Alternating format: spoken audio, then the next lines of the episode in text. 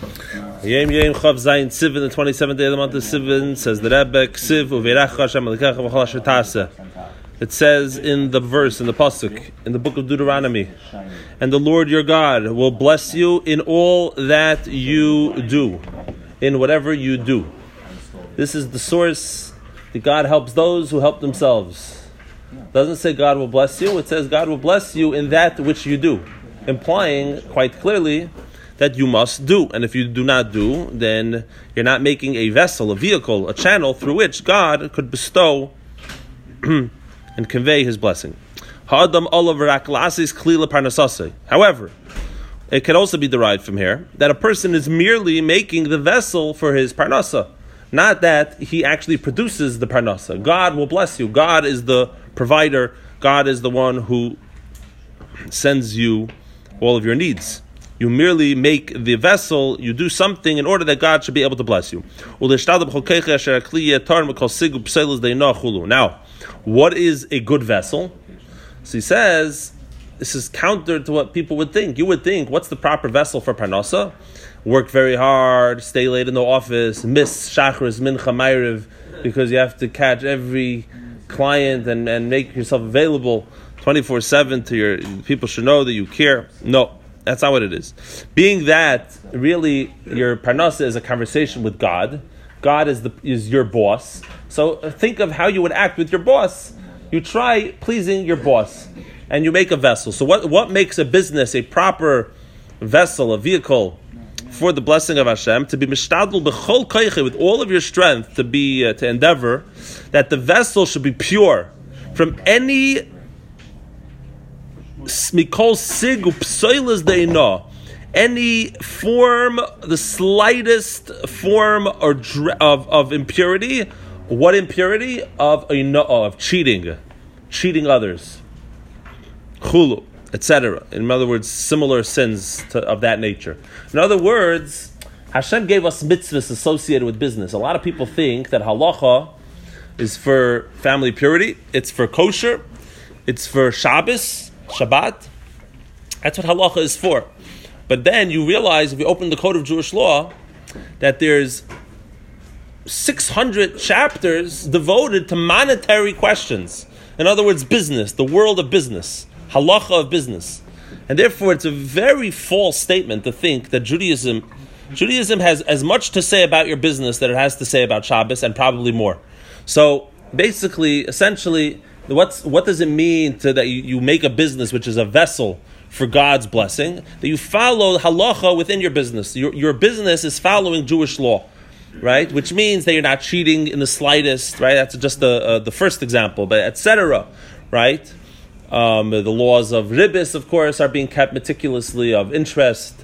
The laws of not working on Shabbos and not having your workers work on Shabbos and if God forbid your business is open on Shabbos, make sure that it has nothing to do with you and that you have no profits in it and that it belongs to your partner, it doesn't belong to you. You have to rearrange your contract of your business in such a manner that, that it's not your business on Shabbos, because you're not allowed to have a business on Shabbos, even if you have nothing, if you're even if you're not running it at all. Hainu, so all of this, this is what makes a business a vessel for Hashem's divine blessing. Everything in accordance with the laws of the Torah.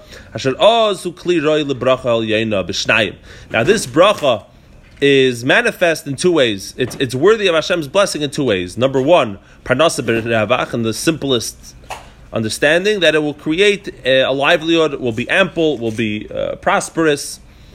And secondly, and just as importantly, that your earnings should go to the proper ends, to the proper ends. And what this means is, is very interesting. Is you know you'll have Jews who argue and say, "Look, I make money on Shabbos. I don't know what you're talking about when you tell me that if I want to make money, it has to be in accordance with halacha."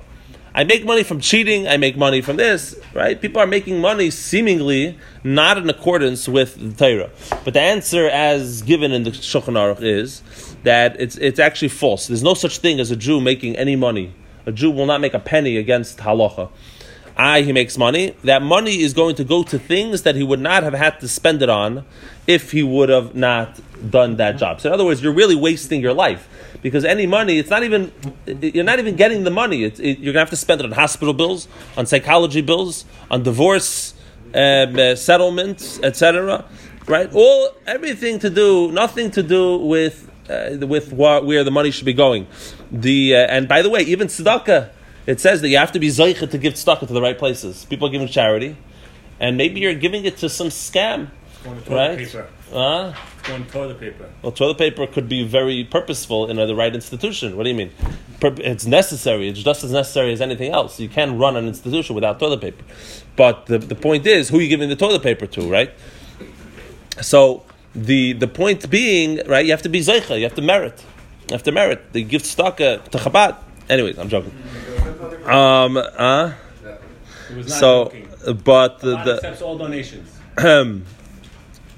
But in any event, he says that your parnasa should go to the right place, that it should, it should be spent in the right ways and go to the right places, and that's part of the uh, the bracha that you have that when you when you uh, when you make the parnasa. I don't know if the Rebbe is also slightly referencing. It says in Shulchan Aruch that being that you have an X amount of money set aside for you on Rosh Hashanah, you should be careful with your expenditures in general. Because if you spend too much on something, you're not, you're not going to be given extra money for the end of the year to, to fill up that void. That's literally what it says in. I never understood it because you have no clue how much money was, was given to you. So how, it says, be careful, don't just uh, be mefazer, don't just spend money. Because you don't, you don't know what was assigned to you uh, except for the uh, education of your children, Jewish education, and the spending on Shabbos and Yom Tov. Those are the two exceptions where if you add, you spend more, it's going to be added more to your bank account to to, to uh, assign to, to make up for that. But uh, so uh, so uh, I don't know if what the Rebbe means. If the Rebbe is also making a slight reference to that, that part of the bracha from Hashem is that the parnasa should go to the where it's supposed to go, right, and not uh, and not uh, go to things and leave you wanting. Everyone have a fantastic day.